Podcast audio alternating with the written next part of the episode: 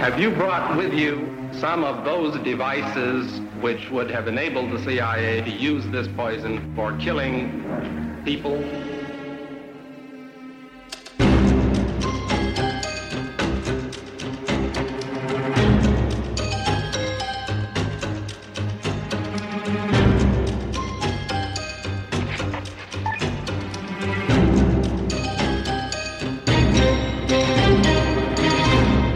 Blev fundet lang tid efter med de her to kvinder, unge kvinder, stadig inde i bilen. Men der går jo, hvad går der? Seks måneder. Seks måneder.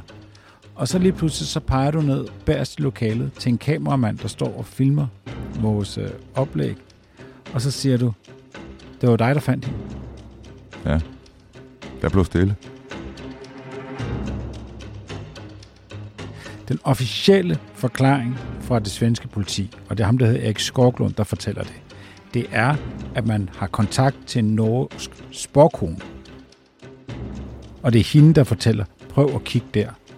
Og så kigger de der og sørger ikke om Cats Falk og bilen og veninden er der. Det er den officielle forklaring. Det er ikke den alternative ja, ja. kuk-forklaring. Yes, og hvis der er forældre, der lytter med børn, så er det nu, de skal tjekke, at børnene har børnesæde og alt sådan noget i den her karusel. Du lytter til Det Hemmeligste af Det Hemmelige. Et program om den kolde krigs hemmeligheder. Mit navn er Anders Christiansen, og med i studiet er dokumentarist Christian Kirk-Muff. Vi har været til Palmekonference, og mere, mere til. Vi har været en tur i, i Sverige, og vi vil egentlig lave et afsnit nu, hvor vi fortæller, for det kan vi se på Facebook især, at der er rigtig mange, der, der spørger os til, hvad, hvad skete der egentlig på den her Palmekonference? Øhm, det andet år, den blev holdt. Øhm, det er nogle af vores øh, er det de blevet, vores gode svenske kollegaer og venner, øh, Mathias Christmark og Jonas Nyman, dem der også står bag Palmemorsarkivet. Øh, det er dem, der arrangerer, og det er en, en dag i Stockholm, meget, meget tæt på, hvor Palmen blev, blev dræbt faktisk, øh, hvor der er forskellige oplægsholder, og man mødes, og man, man minkler, og så spiser man noget frokost, og bagefter kan man drikke noget vin eller nogle øl og, og snakke sammen. Og det er mega, mega fedt. Jamen, super. Altså, juleaften for voksne palmemors interesserede. Ja. Og, og, og virkelig med gaver. Ja. Og skal vi ikke bare fortælle lytterne om, øh, om vores tur øh, til Sverige? Jo.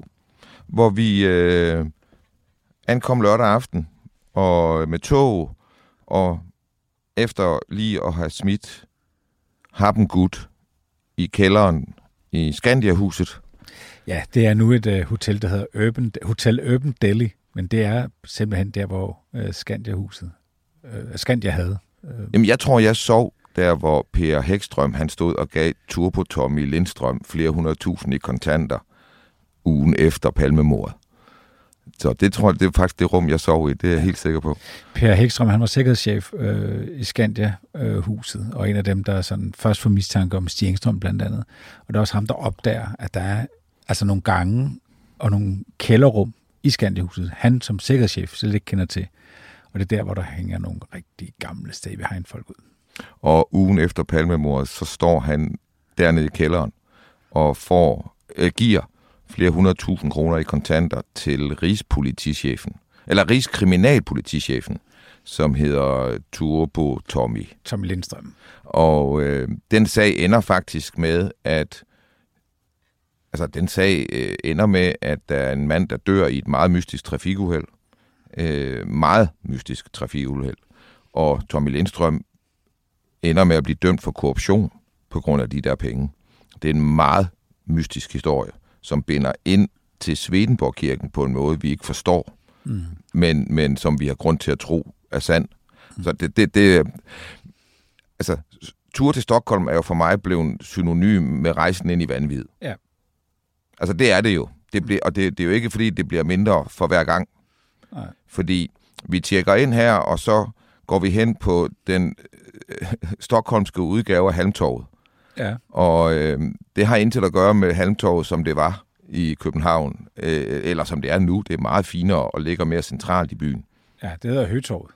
Det hedder Høgetorvet deroppe, ja. Men det, det er jo det samme. Ja. Øh, og der ligger også et sådan et butikhotel, der hedder Hey Market, og øh, hvor der ligger restauranter og, og er et ret specielt og fedt sted. Og det har sådan, du ved, Det er sådan et sted, når man går ned ad gangen, så kan man ikke lade være med at lave jazzhands. Fordi der, der er sådan noget øh, happy jazz, swinging øh, tyverne over sig i stemning. Ja. Det er også der, hvor det er bygget som sådan et meget fornemt indkøbscenter, mm. hvor Greta Garbo arbejdede. Det er rigtigt. Ja, og øh, der skulle vi mødes og spise, men det fede ved sådan nogle, øh, noget samvær, som det vi er afsted til her, det er jo, det er sådan noget med kød i bollen. Altså, der er, det er burger, hvor der er noget medicin i det, eller der er noget kraft i det, så vi skal ikke bare sidde og spise. Der er blevet arrangeret, at vi skal have en rundvisning på det her sted. Mm.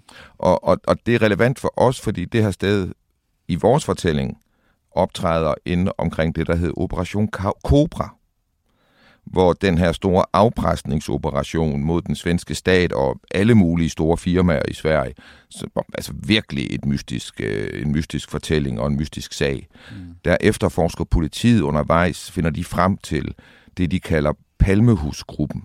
Mm. Og palmehuset, de mener, det er faktisk det hus, vi er inde i her. Det er fordi, dengang så stod der to store palmer ude foran indgangen, og derfor var det i folkemunde palmehuset. Mm. Øh, og Og derinde var der en mand, en ældre mand, som mødtes jævnligt øh, øh, med folk ved at sidde ved et bord. Og så kom der folk forbi ham, og så gik de folk ud i byen og opførte sig på mystisk vis og kom tilbage til ham her manden, der sad og drak kaffe. Og det så grangivligt ud som om, at der blev rapporteret. Mm. Og det skred politiet ind overfor.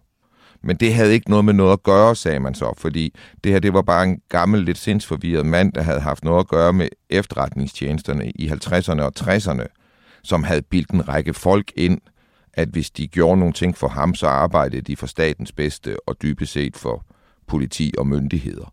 Og så legede han en leg, hvor han forestillede sig, at han var i efterforskning, efterretningsverdenen. Mm. Det var dybest set politiets forklaring. Mm. Vi har mange indicier på, at det der var reelt en gruppe, der arbejdede med forbindelser ind i den hemmelige verden. Ja. Og, og der er en opførsel omkring de her, og nogle, hvad kan man sige, nogle markører i den fortælling, der peger på, at det måske kan være noget, som det vi kan kalde stay behind eller lignende. Vi ved det ikke, men der er meget i beskrivelsen af den her person og den måde, han opererer på i Stockholm, netop ved at gå rundt på caféer og sidde og snakke med mærkelige folk og selv se mærkeligt ud, der passer meget på de beskrivelser, vi kender fra Gråskæg. Præcis. Og vi ved også, at palmeefterforskerne i den aller, aller sidste tid, noget af det sidste, de spørger ind til, altså man kan se, hvad de begærer ud, som det hedder på svensk, altså hvad de gerne vil have, så er der ikke mere for den statsbetalte femogtyve øre.